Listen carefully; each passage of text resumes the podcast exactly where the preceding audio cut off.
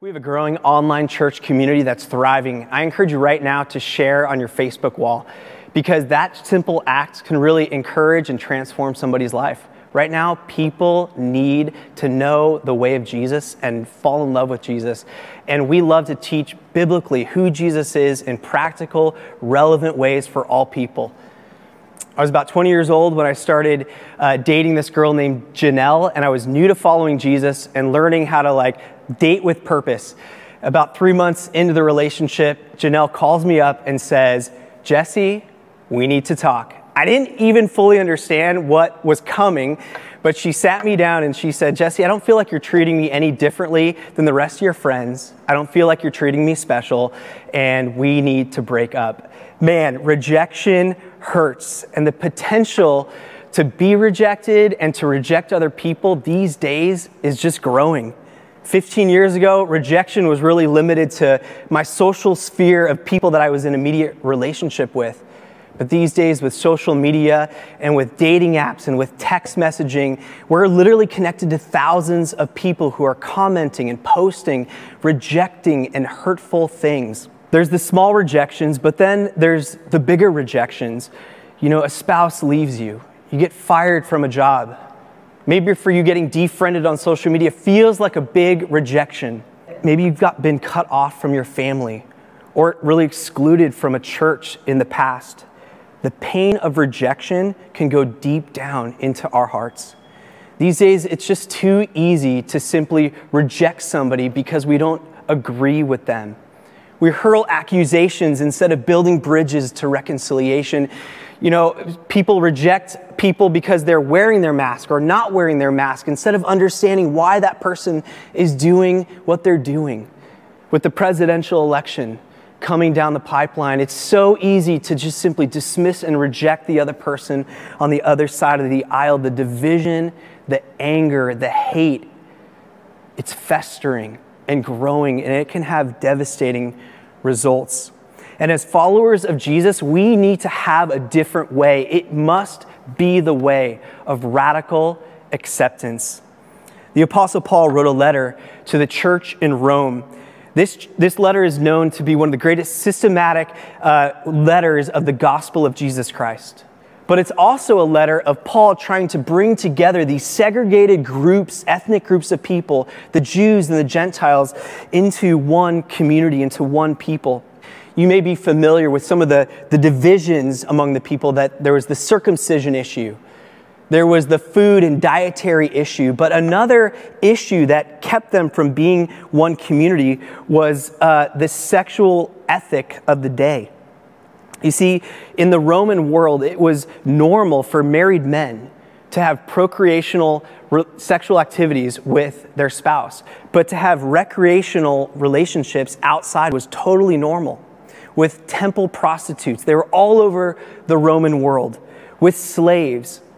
There was inscriptions up on the walls, and domination was a part of this, the ethic, the norm within that time and space. Compare that to the Jewish world that was marked by generations of restriction and rules and fidelity. You see, Paul is on a mission to bring these two very different groups. Like, can you imagine the kind of clothing that they wore, the kind of lifestyles that these two groups lived, and bringing them together into one community? And so Paul says in Romans 15 7, he says, Therefore, welcome one another as Christ has welcomed you for the glory of God. This word welcomed in the Greek language, which the New Testament was originally written in, is the Greek word proslambano. It means to accept someone into your presence or into your home. What does it mean that Christ has accepted you? It means that he has welcomed you, maybe when you didn't even deserve it, and not only once, but Christ welcomes you time and time again. Imagine if the opposite was true, that it said that Christ rejects you. What, how devastating that would be. Thankfully, that is not true. You see, the foundation of accepting other people is that Christ has done it for me, and He's done it for you. Acceptance begins with God. You see, we can't look to political leaders or professors or researchers or news anchors to understand what acceptance is. We can't look to those people. Justice, reconciliation, unity, love, and acceptance pours out from the heart of God. You see, we have to look to God. And it says that God has done it for you, and so that you need to do it for other people. You see, this is a Christian axiom, a Christian truth that we find over and over again that we are to forgive others as God has forgiven you.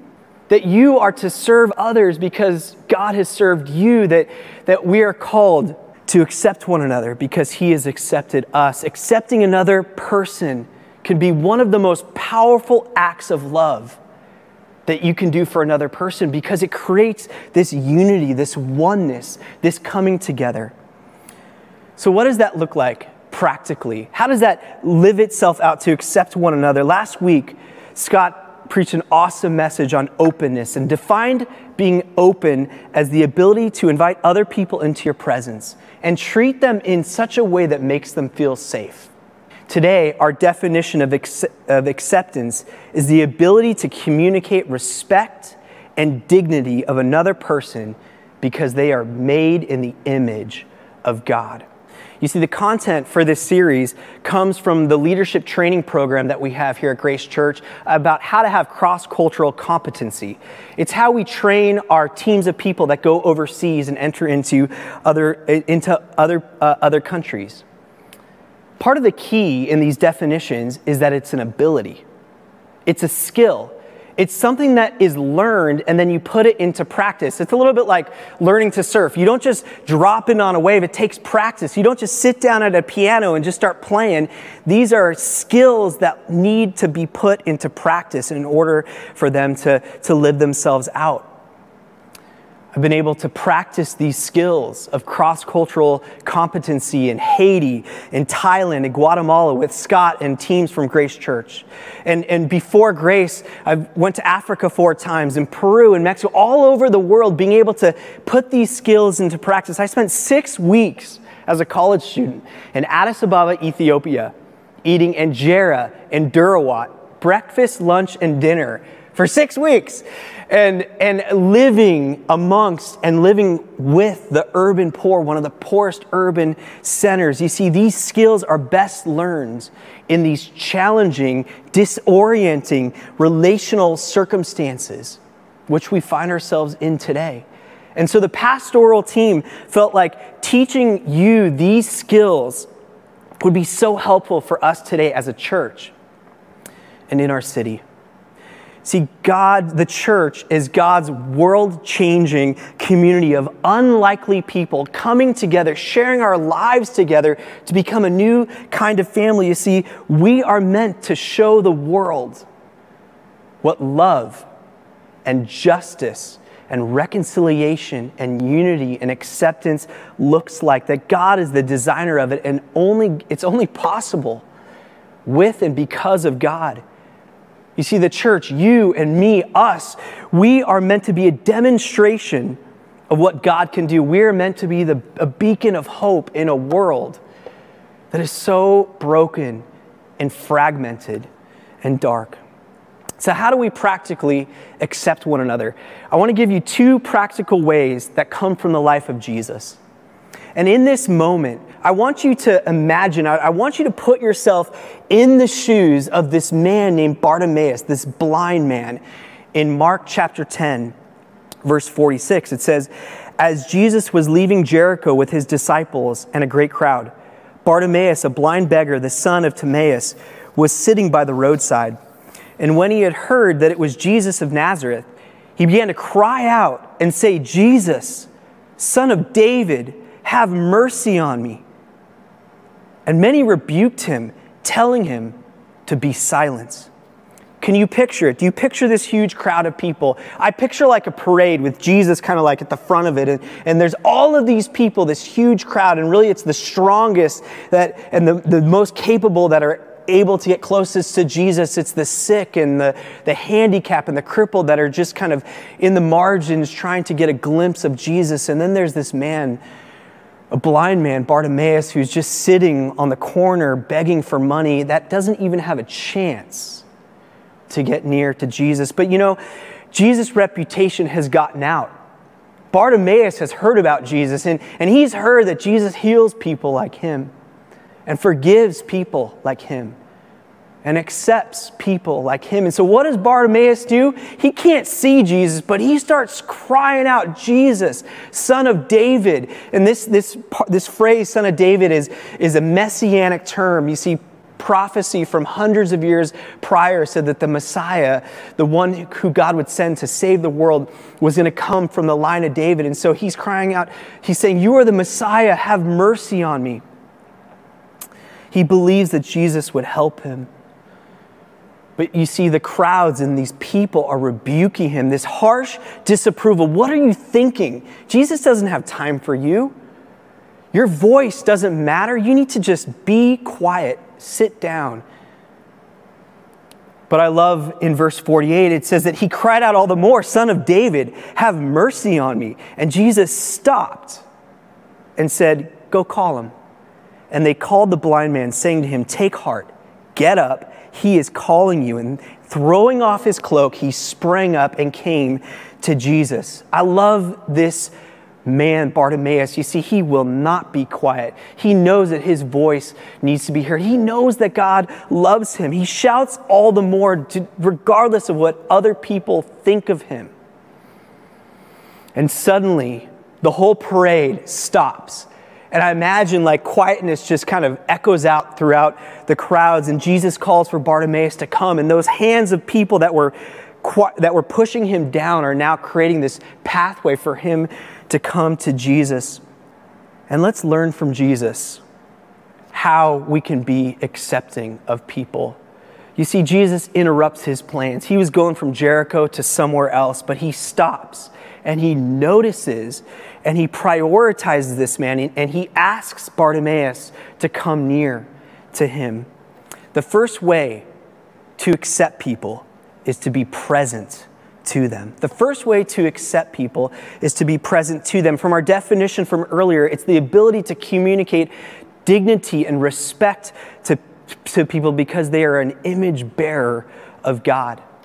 Now, being present may seem like a passive quality but it is not. For Jesus, being present to Bartimaeus is an incredibly active, intentional moment that he is having. It's the ability to drown out the, the noise of the crowds to hear this man crying out. It's, it's the moment you put down your phone and, and turn off social media or turn off the news and, and simply look into another person's eyes and, and notice them and say, You matter to me. It is not about our words, it's about our actions. It's about the attitude that we have for each other, the facial expressions, the, the way we can attune in to uh, each other. You see, the first step to accept someone is to show acceptance by making a person feel like you value them and they have dignity.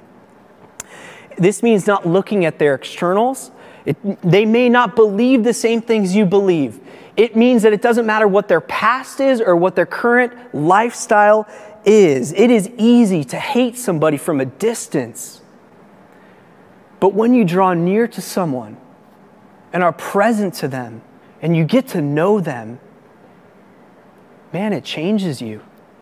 And I promise you, if I can use that strong of language, that if you become present to people who are different from you and you begin to pay attention and accept them, you will notice that your heart will begin to fill with more and more love.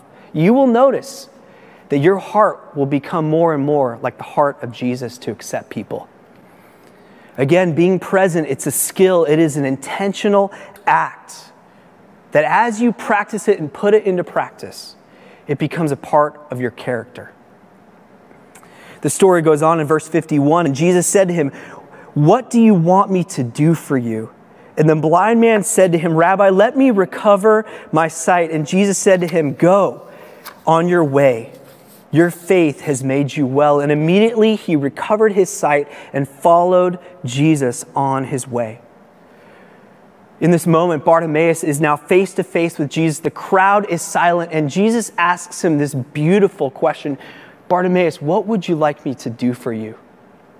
I imagine Bartimaeus is just overwhelmed, probably cannot even imagine how to answer this question. Jesus, you are the Messiah. You are a rabbi. You're this great man, and you care about what I want? You're asking what no one has cared about what I want. It's such an empowering moment. It's this public moment of giving Bartimaeus a voice.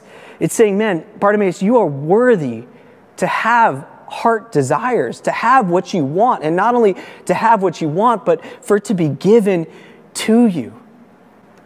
You see, what this is, is advocacy. The second way to accept people is to advocate for them. Everybody wants to be advocated for, to be publicly supported in the community that you find yourself in. The next step beyond being just present is to empower that person, to get their back and to, to support them, to empower them. You see, this is the next step beyond just simply recognizing the dignity of the person, but to champion that person. In missiology, which is a class you take in seminary. It's kind of a theological term, missiology, but it, it, simply means the mission of the church in the world. And, and as you learn the, the skills of missiology, you, you understand that to enter into another people group, whether that's across the world or that's crossing the aisle into another political party or someone and, and entering into that world, we're trained not to not into colonization, but into incarnation you see, colonization is to, to step into another world and to try and take over that world. It's to try and erase the way of life of the people. It's to try and to make them to become like me. And that is called ethnocentrism, which we are trained to, to not do. But what we are trained in missiology is, is to take on incarnational ministry which means you learn the heart language of the people that you're coming into. It, it means that you're learning the values, the God given values that were placed in this people group that you are coming into. You see, this is what Jesus has done. This is what Jesus did for us. He, he came to earth as the Son of Man. He took on a body, took on flesh. That's what incarnation means. And, and, and became like us, moved into our neighborhood to, to value us, and to champion us. You see, we are trained to notice how God is already present before I even get there in the people group that I'm coming into, and then to, to learn their heart language, to learn the values that God has put in them, and then to advocate with them for the needs that they have. If you want someone to feel accepted, the first, don't come in trying to change them. That won't work. What you need to do is to start by being present to them and then begin to advocate their God given dignity and worth. It's important to clarify that acceptance doesn't necessarily mean agreement.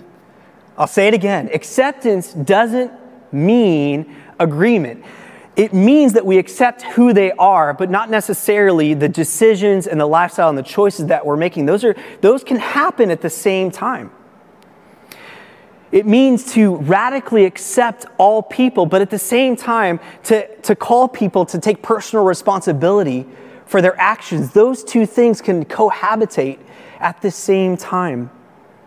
If someone needs to change, let Jesus change them in his time and in his way. You see, behavior, it's not really about be- changing someone's behavior, it's about changing someone's heart. And you and I, we can't do that. That is the work of God. And so you can take the pressure off of yourself to feel like you need to change somebody and instead put your energy into entering into other people's worlds and to accept them. The cool thing is that this takes the pressure off of you to feel like you need to change anybody. Instead, you can start putting your energy and your efforts to simply accepting the people that God has brought into your life. Now, I totally get that this requires discernment because I will not affirm something that is not biblically true. I will not agree, you know, agree with something that is not a part of the values of what Jesus is embodying on the earth. You see, we brand our opinions and confuse them with what God's truth is, or we'll take our interpretation of what Scripture is and place it as God's truth. And you see, here's part of the problem is that the Bible is not a Western book. Jesus is not a Republican, he is not a Democrat. You see, Jesus will disrupt and affirm all people of all walks of life. And so I challenge you to read through the Gospels, to read through the stories of Jesus, Matthew, Mark, Luke, and John, and take on this lens of how Jesus wants to speak to you and challenge you to be an accepting person of all people. Do you have the ability to accept the goodness of God in even potential enemies? Jesus did. Do you have the ability to communicate value and respect to people by reaching into their heart and demonstrating to them that you love them? Jesus did this.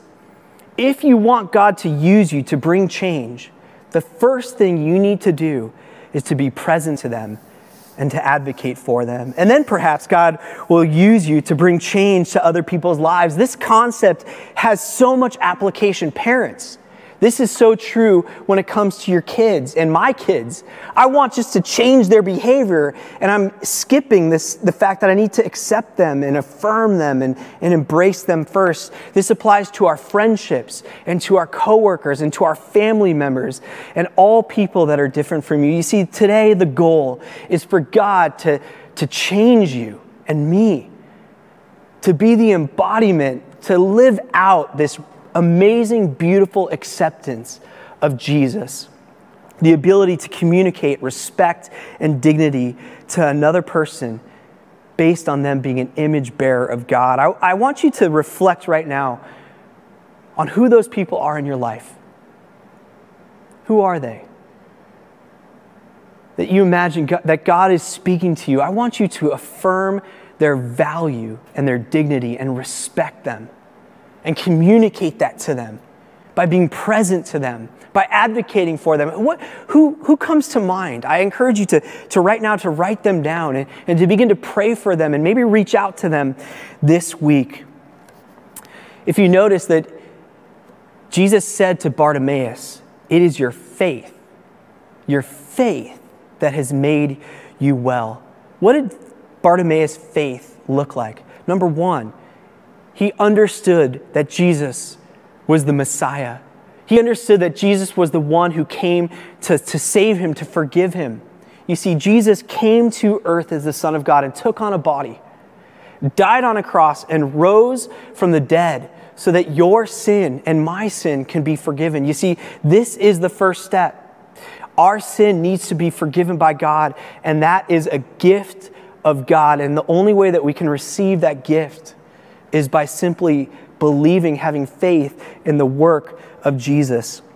Our sin needs to be forgiven. But for Bartimaeus, his faith was not only believing in who Jesus was, but the passage ends, if you noticed, that Bartimaeus began to follow Jesus. You see, Jesus became not only the Savior of Bartimaeus, but the leader of his life, and he began to follow. And if, and if today you want to place your faith in Jesus and to say, Jesus, today I want to follow you as the leader of my life.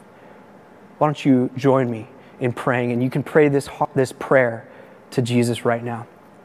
You can say, Jesus, I come to you like Bartimaeus. I come to you just crying out with my arms wide open, screaming out, Jesus, have mercy on me. I have not followed you. I, I, I, need you to forgive me, Jesus. I, I recognize that you are, you are God, you are Lord and Savior, and, and I want to, to know you and to love you. And I, want, I just believe that you welcome me, that you died for me. And if it is true, Jesus, that you want to give me the gift of grace, your grace, to be forgiven by you of all that I have or will ever do. Jesus, I, I receive that right now. I thank you for that right now. I believe you, Jesus. And Jesus, I, I want to follow you. I want my days, the rest of my days, to be marked by being a follower of you, Jesus. I declare right now that you are the leader of my life, that I want to know your ways and fall in love with your ways, and I'm going to discover more of who you are in the Gospels. And Jesus, put a hunger in my heart for more and more of you. Thank you, Jesus, that you accept me and that you love me. And for those who are followers of Jesus and you're just feeling God speak into your heart and just bring this, this beautiful conviction and maybe even mourning into your heart that, man, I am a reject, I reject people. Jesus, I am so sorry that I have not accepted people in my family or in my, my coworkers or the people in my, my neighbors or in my world, God. I, I, I've been so quick to reject people, God, and I am so sorry for that. And Jesus, I ask that you would do a work in me. I confess I cannot do it on my own, but God, may, may your spirit that is living inside of me just change me. Help me to put these skills into practice. May I have the ability to be an accepting person to affirm the dignity and to respect people because they are made in the image of God. That is what I want to be like you, Jesus. In Jesus' name, amen.